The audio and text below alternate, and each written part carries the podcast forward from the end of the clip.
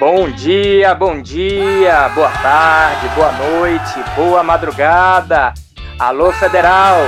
Sejam bem-vindos a mais um podcast Estudando e Aprendendo com meus alunos. Muito obrigado por estar acompanhando toda essa série conosco. Já batemos mais de 2 mil ouvintes e eu gostaria de agradecer a cada um de vocês que tem compartilhado, que tem caminhado material para os colegas, para os amigos, para todos aqueles que querem conhecer um pouco mais sobre o direito ambiental, o direito constitucional e principalmente aproveitar esse período de pandemia para fazer uma revolução cultural e de consciência também. Muito obrigado. Eu queria aqui também agradecer a meus alunos da Universidade Católica do Salvador. Alô, Sal! Sejam bem-vindos a mais um podcast. E hoje a gente tem uma grande convidada. É, e daqui a pouco eu vou dizer quem é. Eu queria dizer apenas para vocês que Hoje a gente tem aula também lá no canal do YouTube. Não esqueçam, a gente vai ter aula daqui a pouco lá no canal. Depois vai lá e clica no sininho. A gente vai bater um papo hoje com a professora Norma Padilha. A professora Norma é doutora pela PUC de São Paulo, é coordenadora do maior centro de pesquisa em direito ambiental do Brasil, na Universidade Federal de Santa Catarina, e editora de uma revista A1 chamada é, revista Sequência, editora-chefe dessa revista. Professora Norma, deixa eu lhe pedir para se apresentar um pouquinho para nosso público. Me conta uma coisa, você sempre quis ser uma professora na área ambiental, porque seu currículo é muito vasto e você começou muito cedo. que bom que você falou que o currículo é vasto e não falou outro termo. digamos, que eu já tenho uma longa jornada no direito, né? Eu me formei realmente muito cedo e, e antes, na verdade, de ser advogada ou uh, professora, eu, eu fui ativista ambiental. Essa é a minha grande ligação, na verdade, com é, é, a questão ambiental, né, com o meio ambiente, a natureza. Eu me considero uma ecologista por natureza. Acho que eu nasci assim, porque desde muito criança que eu sempre fui aquela briguenta, né? É, por todas as questões que me envolviam e que, de algum modo, eu achava que uh, era uma, uma, uma injustiça contra os animais ou é, é, questões que envolvia corte de árvore na, no meu bairro, desde menininha. Eu defendia árvores, recolhia animais nas ruas e atormentava minha família, né? Porque eu levava gatos e cachorros para casa e, e, aí eu sempre é, era corrigida por isso, porque né, é, pegava tudo quanto é tipo de animal na rua. Mas, enfim, uh, ajudei a fundar a primeira associação ecológica do interior de São Paulo, de onde eu sou, quando eu tinha 14 anos de idade. E não vou contar a história que é longa, mas ela é engraçada, porque na verdade eu acho que eu pratiquei terrorismo ambiental antes do Greenpeace, porque eu e a minha turma literalmente invadimos uma universidade para liberar os animais que eram usados para pesquisa. Então foi assim, vamos dizer, que foi o meu primeiro grande ato como ativista ambiental aos 14 anos de idade. Obrigado, professora. Com essa leveza e suavidade, eu digo que sou Tagore, seu professor, e convido você a estudar e aprender comigo e com meus alunos. Roda a vinheta. Estudando e aprendendo com os meus alunos.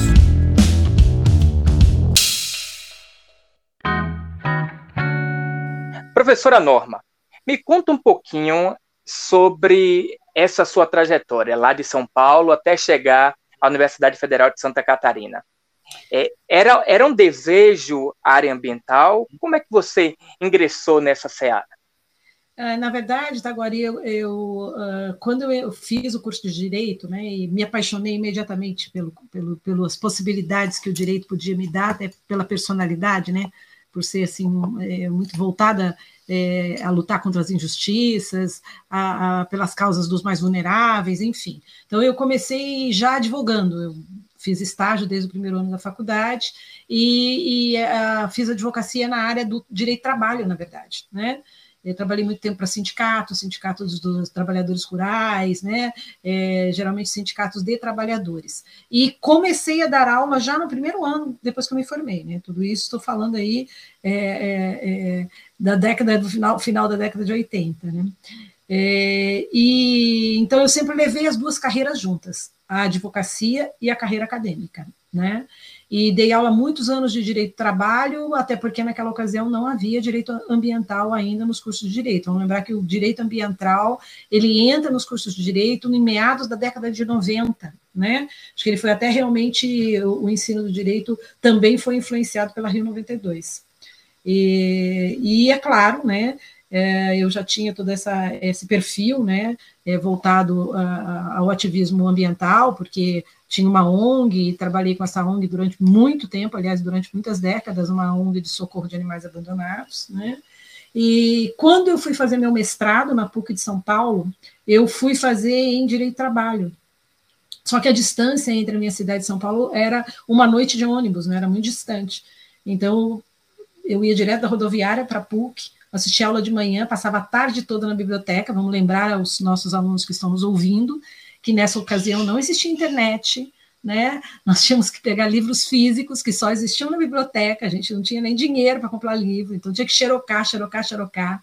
Então eu passava tardes e tardes nas bibliotecas, assistia aula à noite novamente e outro ônibus para voltar, e trabalhando, dando aula toda noite, trabalhando o dia todo. E foi ali na PUC de São Paulo que eu descobri é, a área de direitos difusos e coletivos. Então, eu fiz a minha transferência de direito de trabalho para direitos difusos e coletivos e tive a alegria de fazer parte de um dos primeiros grupos né, é, de pós-graduação que tinha direito ambiental, que foi na PUC de São Paulo. Foi assim que, de certa forma, eu adentrei mais, mais fortemente no direito ambiental.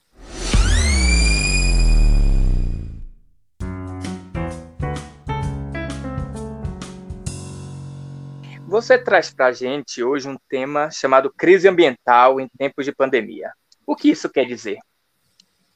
Nossa, isso é, é vamos dizer assim, talvez a, a, o tema que mais me angustia, né? É, só completando um pouquinho a sua pergunta anterior, eu só te falei um pouquinho do início da jornada, né? Porque ali naquele momento, na verdade, como eu tinha uma grande experiência em direito de trabalho, é, foi que eu tive esse insight de pesquisadora de ligar o direito de trabalho ao direito ambiental, né?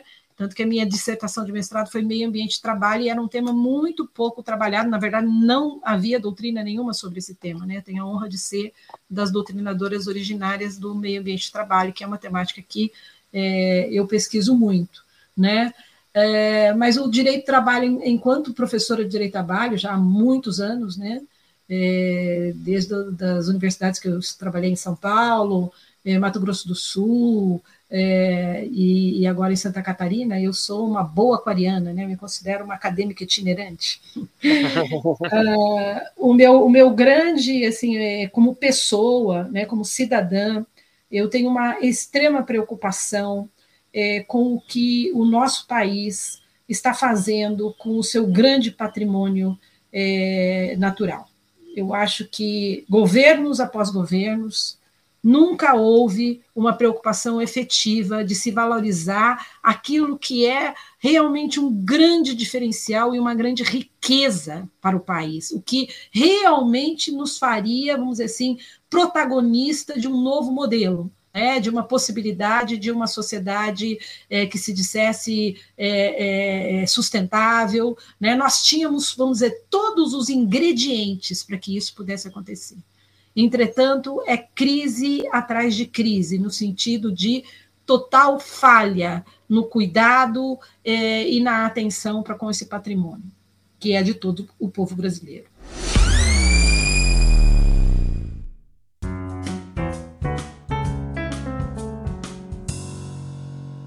E você acha, professora Norma, que esse, nesse período de pandemia a gente conseguiu repensar esse modelo é, histórico de exploração da natureza e dos animais, ou houve uma intensificação desse modelo? Na verdade, eu acho que nós tivemos uma, uma pequena ilusão no início, né? A pandemia foi tão, tão assustadora, nos pegou de forma tão surpreendente que no início a gente sequer tempo dentro da, das nossas bolhas, né? E inicialmente é, houve uma ilusão de que, como o homem saiu de cena, a natureza estaria mais em paz, né? Mas na verdade essa questão que envolve a forma como nós nos relacionamos com a natureza, ela realmente é uma questão é, cultural antes de qualquer coisa, né? Nós continuamos repetindo aquela ética tradicional de que de considerar uh, a natureza e os demais seres vivos como coisas que nos pertencem. E isto não é real, né? Isso não é verdadeiro isso é uma, é, é, vamos dizer assim, é uma agressão do ser humano é, a tudo que o cerca. E, infelizmente, é, recrudesceu durante a pandemia, e os índices mostram isso, né? Se você me der um tempinho, depois eu gostaria de falar um pouquinho sobre os biomas, inclusive os índices que a gente tem sobre os biomas no Brasil. É, recrudesceu, o ataque à natureza, até porque as grandes organizações criminosas, porque são organizações criminosas, principalmente no que se refere ao território brasileiro, que se apropriam dos, do, do, do, dos bens naturais, porque eles estão é, aí é, sem nenhum tipo de proteção elas parecem que recrudesceram a agressividade de é, exploração e ataque aos é, bens ambientais durante a pandemia.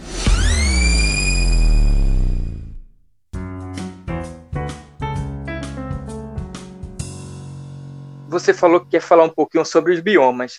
Eu queria te escutar sobre os biomas e também quais foram, é, qual foi esse recrudescimento, é, não só da exploração da natureza, mas uma política ambiental de devastação? Olha, na verdade, assim, eu tenho acompanhado né, há muito tempo, com grande é, entusiasmo até. Eu sou uma entusiasta é, do capítulo do meio ambiente na Constituição de 88. E eu sempre digo aos meus alunos: não permita que se diga que se vá mexer na Constituição de 88 no capítulo do meio ambiente. Né? Vamos lembrar que o capítulo do meio ambiente ficou incólume, né? É, é, é tá agora até a emenda, a famigerada emenda 96 de 2017, né? É, e às vezes eu até é, pergunto para alguns colegas que participaram da, é, da Constituinte como é que esse capítulo conseguiu entrar ali, porque ele realmente não representa a sociedade que nós somos, sem dúvida nenhuma. Mas como eu sou uma realista esperançosa, como a Mariana Suassuna, eu vejo esse capítulo como um compromisso para a sociedade que nós podemos nos tornar, né? E esse compromisso ele dá um, passo imenso em termos de é, compromisso jurídico com a sustentabilidade socioambiental, né? Ali nós fazemos um pacto intergeracional, nós fazemos um pacto interespécies, né? E nós construímos pós, é, principalmente Rio 92, uma legislação infraconstitucional da qual nós devemos ter orgulho, né? porque é uma legislação que, é, é, como representa um, um, direito de terceira geração, né? um direito totalmente diferenciado, é uma legislação baseada em políticas públicas. E políticas públicas, elas precisam ser implementadas de forma sequencial, elas não podem ter solução de continuidade, certo?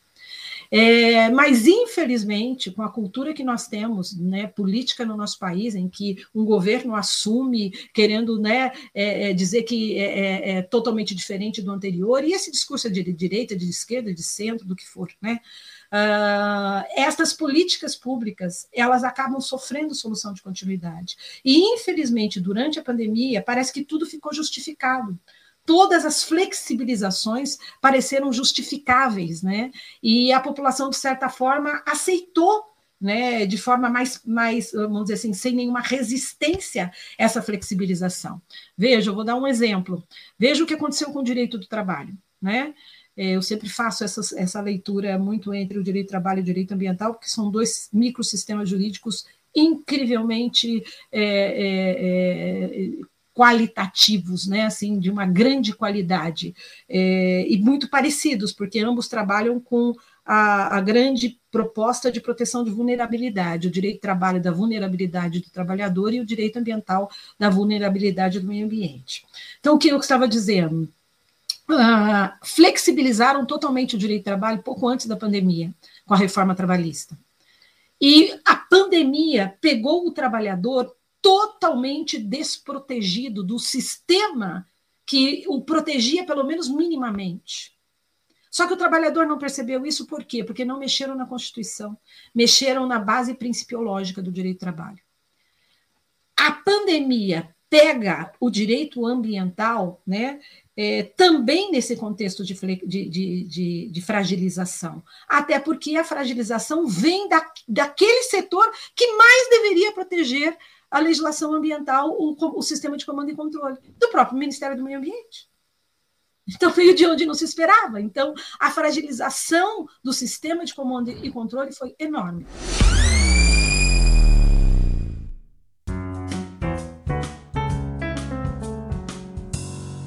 Professora Norma, outro debate importante, eu gostei muito de sua comparação com o direito do trabalho. Eu queria que você pontuasse para a gente, então, quais foram é, os problemas principais que você pôde identificar e que você cunhou com o termo crise nesse período? Olha, eu vou começar por algo assim que é, eu acho fundamental. É, eu sempre hum, gosto de dizer quando a gente principalmente fala para aqueles que não são do direito, é que o Brasil tem inúmeras carências. E uma dessas carências tem a ver com a cidadania, não é? é e a cidadania, ela precisa de um amadurecimento para que ela realmente possa representar um instrumento na mão do cidadão. Nós temos caminhado de algum modo para a assimilação dos direitos de segunda dimensão na cidadania brasileira.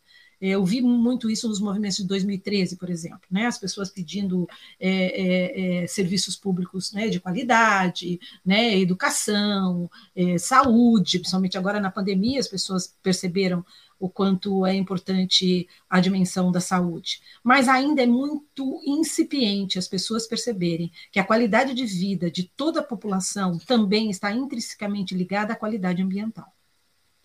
E a qualidade ambiental, né, podemos dizer em todos os sentidos, desde o meio ambiente natural, qualidade de, de, de manutenção de recursos hídricos, qualidade de, para isso é preciso manter né, a, a integridade do, dos biomas, é preciso manter né, as nascentes, os rios, a qualidade do solo, enfim. Até a qualidade de vida na cidade, saneamento básico, né, para falar rapidamente aqui. É, então, a gente percebe que se as pessoas não entenderem que qualidade ambiental está intrinsecamente ligada à qualidade de vida, não haverá resistência a todas essas alterações. E qual foi a primeira grande alteração, é, logo no início da pandemia, assustadora, e que foi feito de forma muito rápida? Tirar é, a participação da sociedade civil em todos os grandes conselhos criados pelas leis de políticas ambientais desde a Rio 92, como eu mencionei no começo da minha fala. A legislação ambiental brasileira ela tem um, uma construção muito de muita qualidade e muito interessante no sentido de que nós temos várias leis de políticas ambientais que criaram comitês, comissões de participação da sociedade civil. Então, é por isso que eu fiz esse, essa, é, até essa comparação com o direito do trabalho. Quem está fazendo isso sabe o que está fazendo, está fazendo por dentro, assim como fizeram com o direito do trabalho. A destituição do direito de trabalho foi feita por dentro, por dentro do sistema, da mesma forma que está sendo feita do direito ambiental. Então, começar destituindo os órgãos ambientais, os comitês eh, de participação da sociedade civil e diminuir a participação da sociedade civil é perceber que uma grande estratégia para impedir o desmonte do direito ambiental é calar a sociedade civil.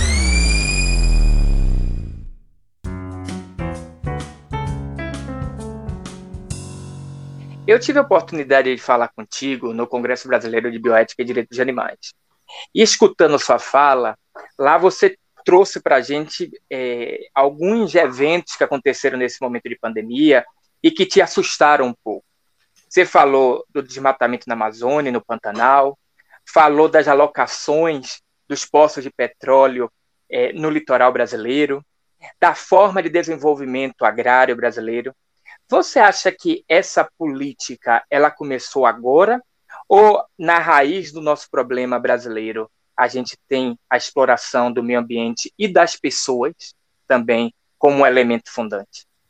Nossa, é, é, agora. Isso daria uma longa conversa, mas nós dois sabemos né, que este é, na verdade, vamos dizer assim, a, a, a cultura do Brasil desde que o Brasil, é, de, de, que os europeus vieram para cá, né, não descobriram o Brasil, mas jamais aceitaram a cultura que aqui existia, né? A cultura indígena, né? É, nós vivemos sobre a cultura europeia, de uma tradição é, de, de escravos, né? De escravizar o ser humano, né? É, é de tratar a natureza é, como um, um, um, ente do qual, de uma coisa do qual se apropria. Infelizmente, nós não, não tivemos, não herdamos a cultura indígena, sequer herdamos a cultura, a cultura é, latino-americana. Né? Nós temos essa, é, vivemos sobre essa égide de um país ainda colonizado, se não colonizado juridicamente, colonizado culturalmente, porque nós continuamos a aplicar para o meio ambiente a mesma situação que era aplicada enquanto éramos países colonizados, né? Então, eu sempre alerto os meus alunos para isso. Cuidado quando vocês é, dizem que o perigo para a Amazônia vem de fora. Né? A grande ganância que está sobre a Amazônia é, do, é da, própria, do, do, da própria forma de, é, é, de aplicação de modelo de desenvolvimento do Brasil, das escolhas políticas e econômicas do próprio país. Né? Então, se nós olhamos hoje para os nossos biomas é, e a gente vê a situação que estão os nossos biomas, né, não tem como a gente é, colocar a culpa é, em quem está longe, né? É, é, um olhar que nós temos que ter da realidade de exploração que sempre predominou no nosso país sobre recursos naturais. Né? E, então, eu, eu, eu, gostaria de lembrar vocês, por exemplo, a situação que se encontra, por exemplo, a Mata Atlântica. Né? A Mata Atlântica, que é, é, é um bioma fenomenal, né? É, que tem uma biodiversidade é, incrível e, e, extremamente extenso, né, gente? É um conjunto de florestas de uma extensão territorial que, que, que vai desde o Rio Grande do Sul até o Piauí, atravessa o país praticamente de norte a sul. É, e a existência desse bioma não está isolada de outros ecossistemas né, e sociedades bióticas. Então, ela tem um valor é, ecológico incrível. E a Mata Atlântica tem um papel essencial na manutenção dos recursos hídricos né, disponíveis nos principais estados brasileiros. É, só lembrar que das nove maiores bacias hidrográficas do mundo, sete se encontram no território da Mata Atlântica. E o que aconteceu com a Mata Atlântica é uma vergonha. Né? Nós temos praticamente, é, vamos dizer, seria talvez um dos grandes escândalos ambientais cometidos no território brasileiro. 93% desse território original já foi completamente devastado. Então, só para responder a tua pergunta, qual é o nosso modelo é, de exploração, né? E, e infelizmente a gente está vendo é, essa afirmação de que o Brasil ainda tem muita. É, é, preserva muito o meio ambiente, gente, não é verdadeira. Não é verdadeira.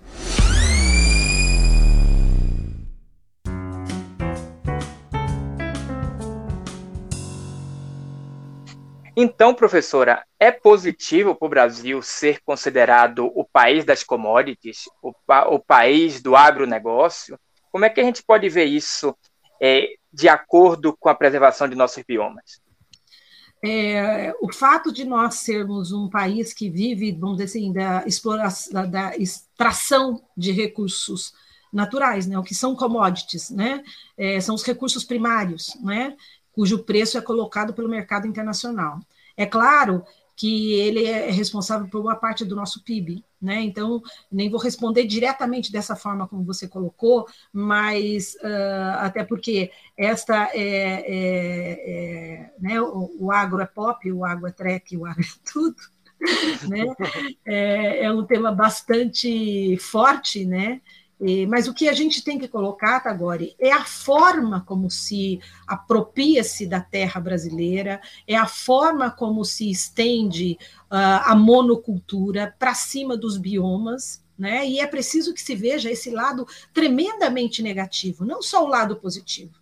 Porque esse lado tremendamente negativo ele pode ser resolvido com políticas ambientais corretas. O mundo está de, de olho no Brasil. Olha aí a COP26, né?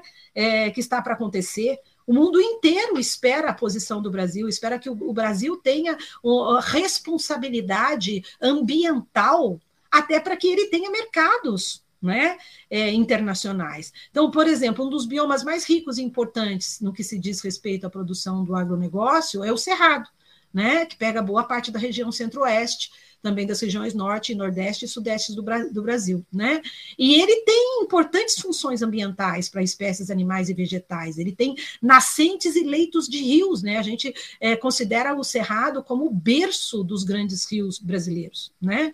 É, então, o processo de devastação ele se acentuou grandemente ao longo das últimas décadas, né? E boa parte também da sua formação original foi destruída. Então, é um processo de desmatamento que tem se consolidado grandemente graças aos avanços da agropecuária para o interior do país nesse período, né? Então, a gente tem dados aí que revelam que é, já se perdeu mais de 50% da vegetação original e o qual é, vamos dizer assim, uma, uma diferença ali com a Mata Atlântica? Na Mata Atlântica foi sendo feito, vamos dizer, desde a, desde a da, é, é, da fundação do Brasil, né? desde do início é, do Brasil. E o da, da, do Cerrado é algo das últimas décadas, então é muito impressionante a rapidez, muito impressionante a tecnologia que é usada para isso que está disponível e a autorização e o incentivo é, é, econômico, financeiro e político para isso. Né? Então, não se pode dar uma carta branca àqueles que representam uma parte importante do PIB, porque o PIB não pode ser só produção econômica, né?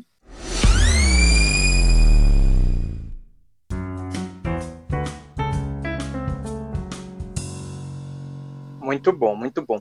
Nesse momento, aqui no nosso podcast, professora Norma, a gente convida nossos alunos para participar. Eu vou convidar aqui o doutorando Lucas Correia e minha criacionista Lília Boitê, para fazer algumas perguntas representando aqui o corpo discente da Federal da Bahia. Lucas, seja bem-vindo. Dúvidas. Olá, boa tarde, professor Tagore. Sempre satisfação estar aqui. Professora Norma, um prazer também estar novamente contigo. Professora Norma, é, eu tenho uma pergunta aqui representando o corpo estudantil. É, nós sabemos que os danos dos nossos biomas brasileiros, eles possuem uma repercussão de magnitude até planetária, tanto que como a senhora falou aí agora há pouco, o mundo está de olho no Brasil.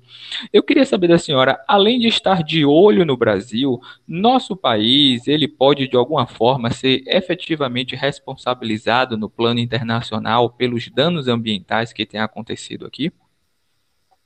Oi, Lucas, boa tarde é, é importante né, esse raciocínio, mas é também, como nós somos é, juristas, né, somos da área ambiental, é importante a gente lembrar que o Brasil ele sempre foi é, teve uma posição de protagonismo nas gran, nos grandes acordos multilaterais, né? Vamos lembrar que a Rio 92 foi no Brasil e ali se assinou a Convenção do Clima e da Biodiversidade, certo?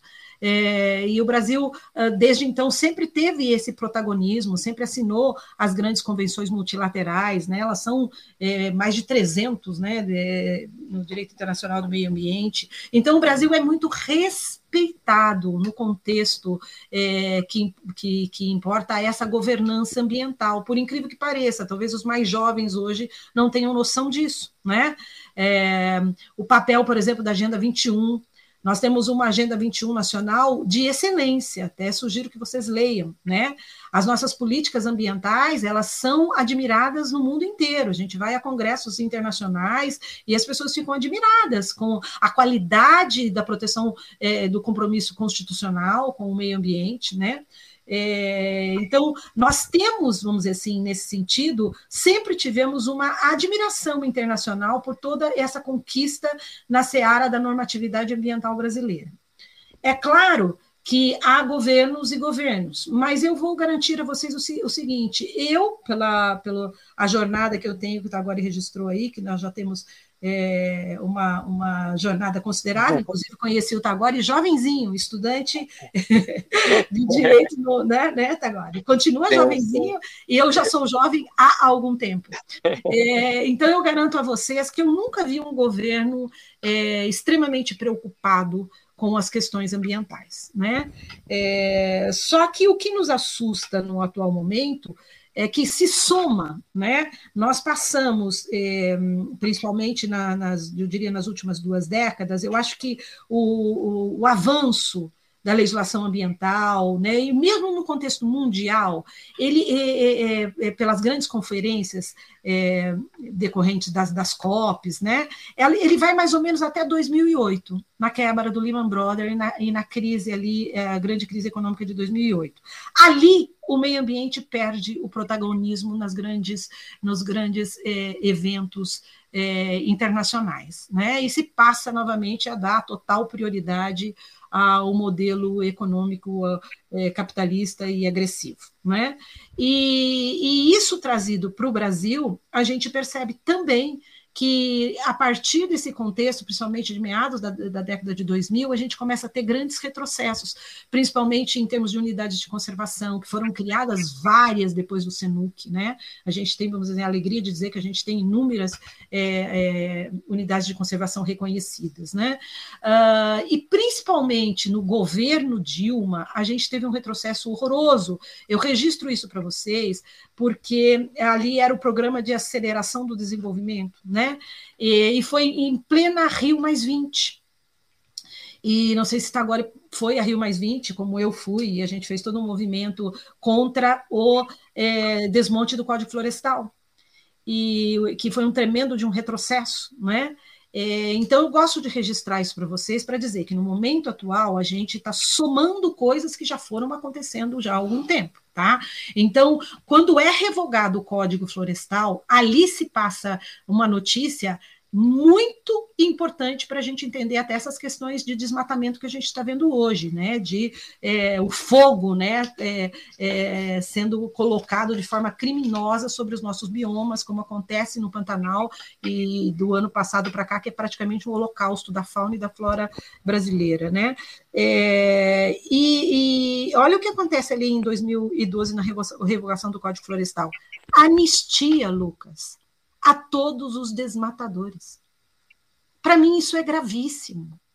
E isto foi ratificado pelo Supremo Tribunal Federal.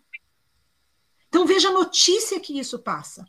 E tenta pegar esta notícia, ok? E colocar num governo atual que também faz um discurso de que não haverá fiscalização, de que não haverá recrudescimento do sistema de comando e de controle.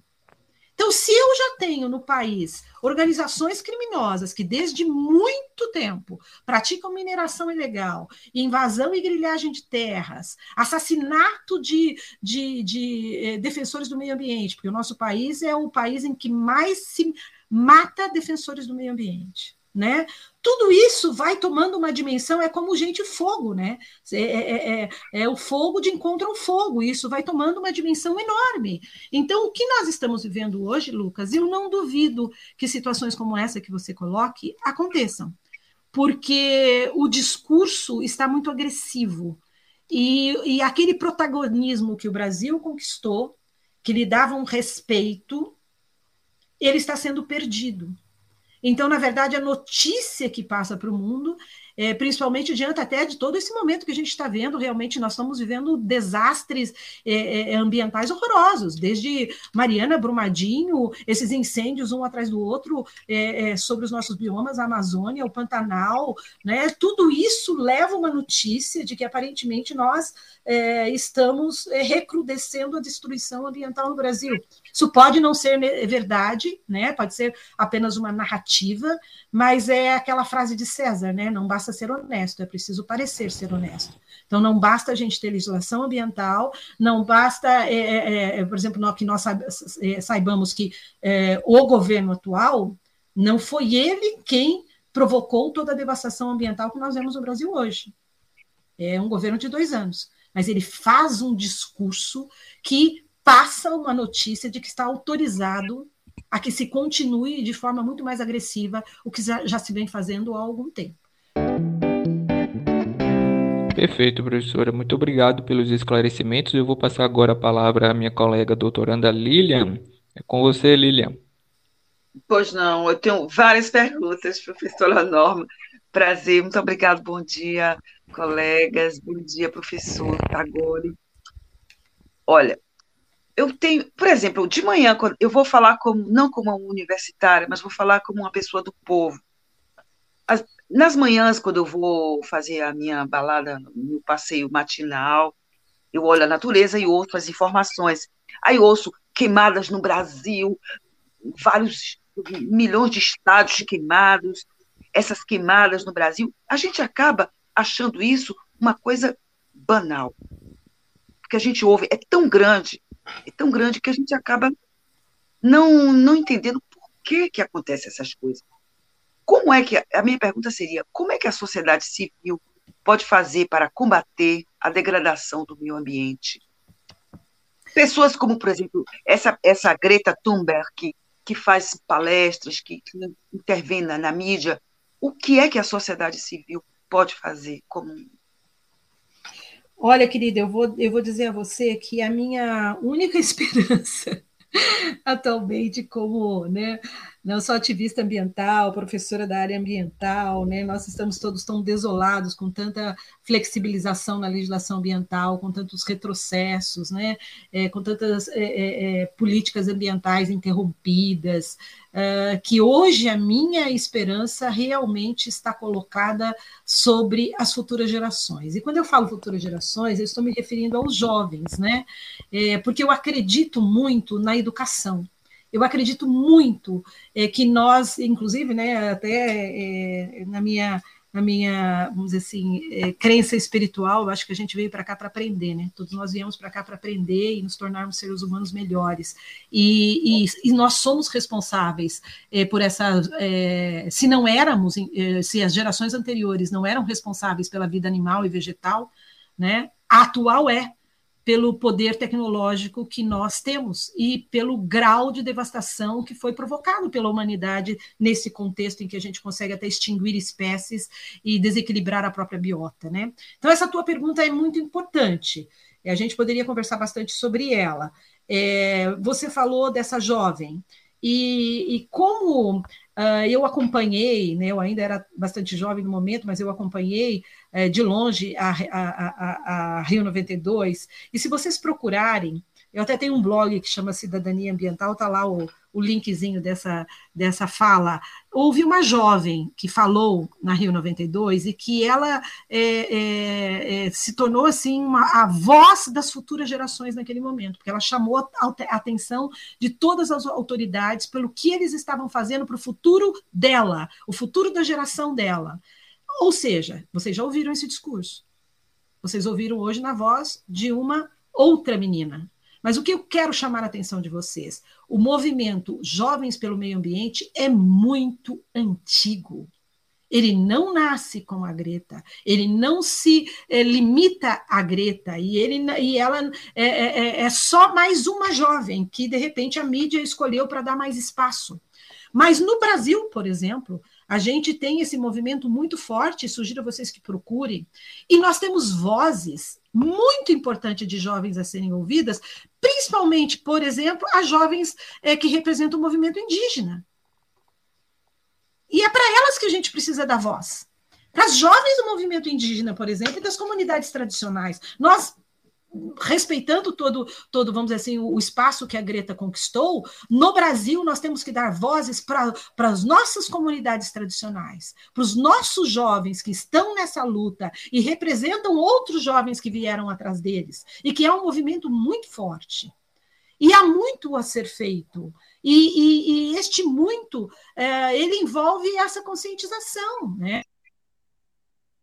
Nós temos um trabalho a fazer. Eu sempre digo aos meus alunos, às vezes eu vejo os jovens hoje tão ligados em tecnologia, com a facilidade de num toque ter tudo, né? A minha geração não tinha nem é, possibilidade de, de acesso a, a, música facilmente, a gente tinha que comprar LP, não tinha dinheiro, a gente não tinha toca-fita, não conseguia uma cifra para tocar uma música no violão, e, e, e, olha a facilidade que essa geração tem, né? Então eu vejo todo mundo conectado, eu falo, gente, quanta informação vocês podem tirar daí, mas tenham uma causa.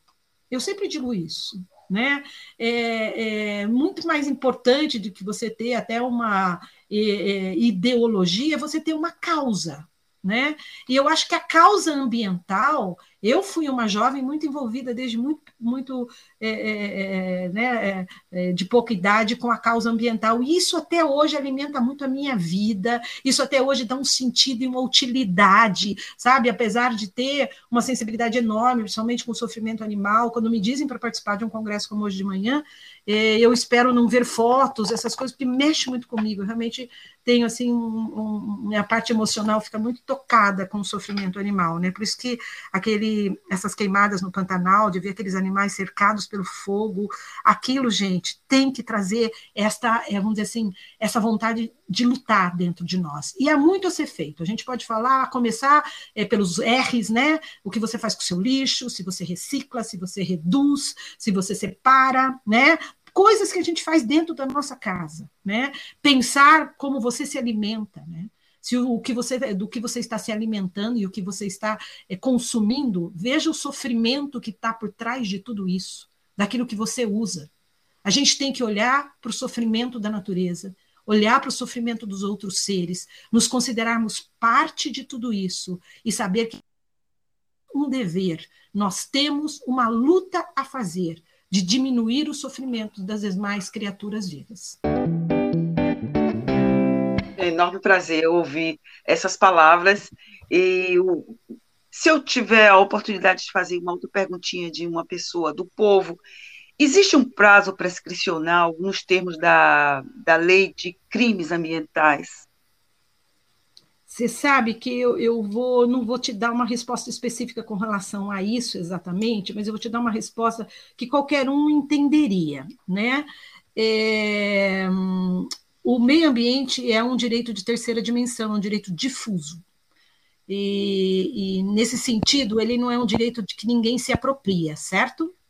E nós tivemos uma decisão muito interessante recentemente do Supremo Tribunal Federal, no sentido de dizer que danos ambientais, responsabilidade por danos ambientais, não prescreve não há prescrição sobre os direitos difusos, né? Então, o meio ambiente não sofre nenhum tipo de prescrição. Então, para te dar uma resposta um pouco mais genérica.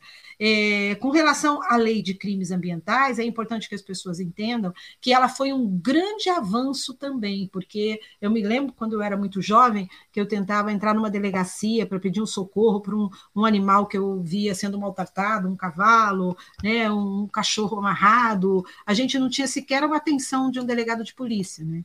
É, e a gente usava uma, um artigo da lei das convenções penais. E hoje a gente tem a lei de crimes ambientais, né?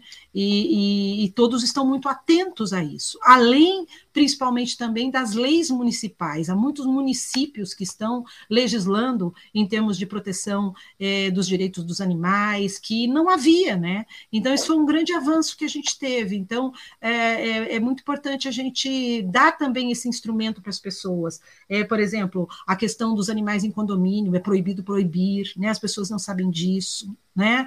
É, e, e, eu até vou aproveitar para narrar uma coisa rapidamente.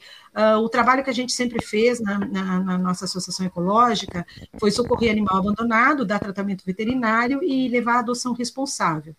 É, hoje em dia eu estou vendo muita gente fazer esse trabalho, não por meio de associações, mas no próprio bairro, e colocando alimento, água para os animais que estão ali né, no bairro, cuidando desses animais, às vezes até pegando e dando a possibilidade de uma castração, principalmente para as fêmeas não sofrerem, e, e cuidando a comunidade daqueles animais. Então há muita coisa que a gente pode fazer, né? É, a denúncia de crimes ambientais, né? É, é, enfim, agora é claro que a prescrição penal ela existe sim, né? E ela é mais limitada.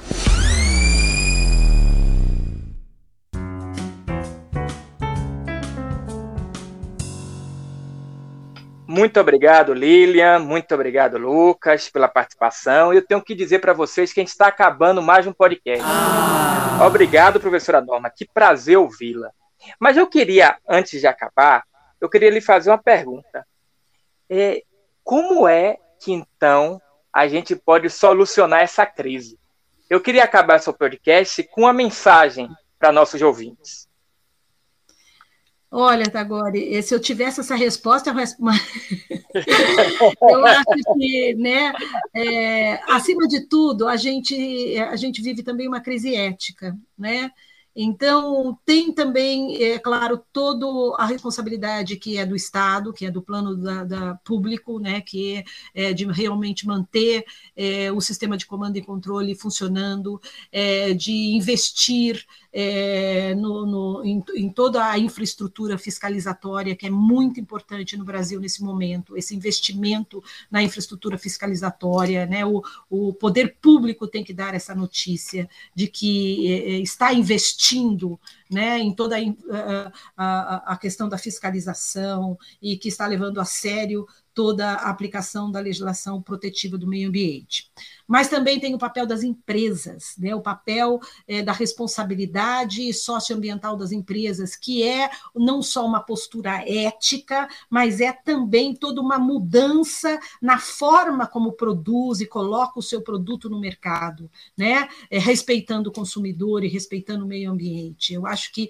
isso é muito importante. E tem o papel do consumidor, de consumir aquilo que ele faça uma análise de realmente. Uh, que não haja sofrimento naquele produto, seja o sofrimento da natureza, o sofrimento dos animais, né? É, que, de, que, de onde vem aquele produto que ele consome. E tem também a postura individual de cada um de nós, de rever realmente qual é a tua relação com o meio ambiente que te cerca. E comece pelo teu jardim, Comece pelos teus animais domésticos, comece pelo que você faz com os teus resíduos e com o lixo que você produz, ou seja, a sua pegada ecológica. Então, eu acho que é um dia de cada vez, um pouco de cada vez, mas sempre há o que se fazer. Eu vou terminar aqui só com uma historinha muito rápida, tá agora?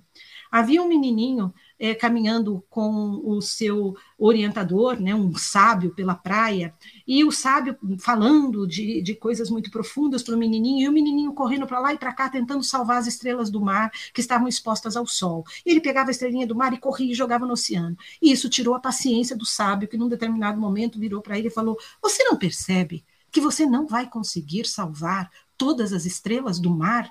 Olha para a tua frente, vejam quantas estão na areia expostas ao sol. E você só tem duas mãos. Você não vai conseguir terminar esta tarefa. O menininho olha para a areia, olha para o mar, olha para o sábio, olha para aquela estrelinha que está na mão dele e responde: É verdade, mas esta aqui, que está na minha mão, ah, esta aqui eu vou conseguir salvar e corre alegre e coloca a estrelinha do mar na água. Então é isso, meus queridos. Vamos cada um de nós cuidar da estrelinha que está na sua mão. Eu acho que é isso que nos cabe fazer diante dessa crise que é enorme, é global, é humanitária, mas acima de tudo também é ética, é a gente mudar a forma como a gente se relaciona com o meio ambiente, com a natureza e com os outros seres vivos.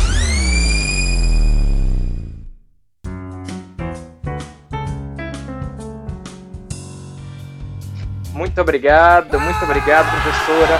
Quem puder, vai lá no canal, dá uma olhadinha no Mundo em Pandemia, que a professora Norma fez uma palestra sobre pesquisadoras brasileiras incrível. Obrigado pela mensagem, obrigado pelo carinho.